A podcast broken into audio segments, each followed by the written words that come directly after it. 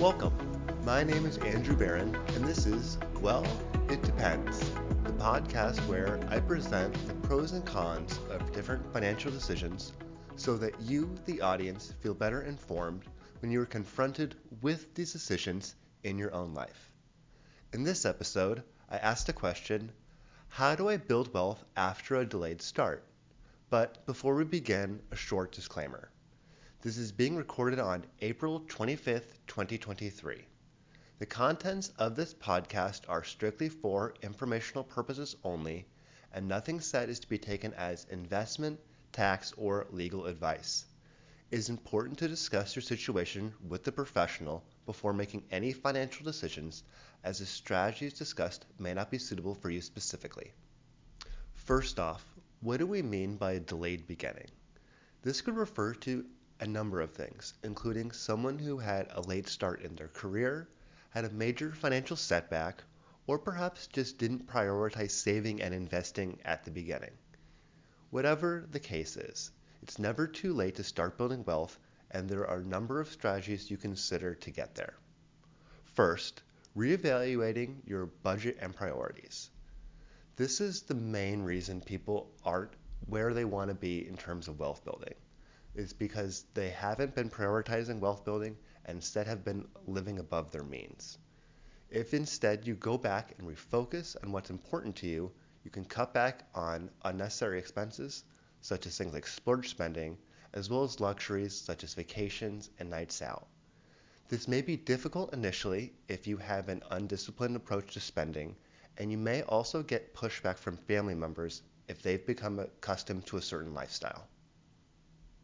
Another strategy to employ is setting aside money for a dedicated emergency fund. Another reason people are behind on wealth accumulation is that every time something unexpected in life happens, they either have to put it on a credit card or otherwise disrupt their cash flow. By having a dedicated emergency fund, whenever something unexpected happens, you'll be better able to handle it. Some people might not be satisfied with the interest rates that cash accounts have, instead might be more incentivized by having investment returns. But remember, the purpose of this account is to be able to handle the unexpected events in life so that there's funds set aside so you don't disrupt your otherwise saving strategies. As I said previously, if you have been living above your means, you may have accumulated credit card debt. This can be especially harmful to wealth building if you are paying double digit or even 20% interest rates. Instead, you need to make this a focus and get your debt to manageable levels or ideally zero. Then you'll be able to use these resources for other wealth building activities, which leads me into my next one of prioritizing retirement accounts. Retirement accounts are especially beneficial for long term wealth accumulation because of the tax advantage feature. This means that as the money accumulates, you don't pay taxes every year in comparison to taxable accounts. If you have an employer match, this can really boost your savings as your employer makes additional contributions besides what you already make on your own. Another strategy to consider is investing in yourself. Depending what stage career you're at, this may mean a number of different things, whether it be going back to school, obtaining certifications, or learning a new skill. In either case, by increasing your value, you become more valuable to both your current employer and the marketplace, in which case you can go ask for more money or obtain a better paying job. Increasing your income is one of the best ways to increase your wealth long term, assuming you keep your lifestyle costs in check.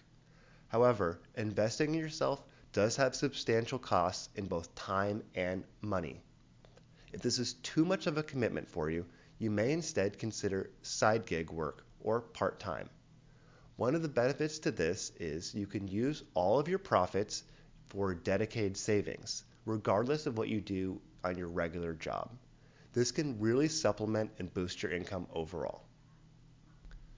To recap, there are a number of different strategies you can employ to increase your wealth after a delayed start, such as reevaluating your budget, building a dedicated emergency fund, prioritizing paying down high interest debt, building and accumulating money in retirement accounts, investing yourself, or perhaps starting a side gig.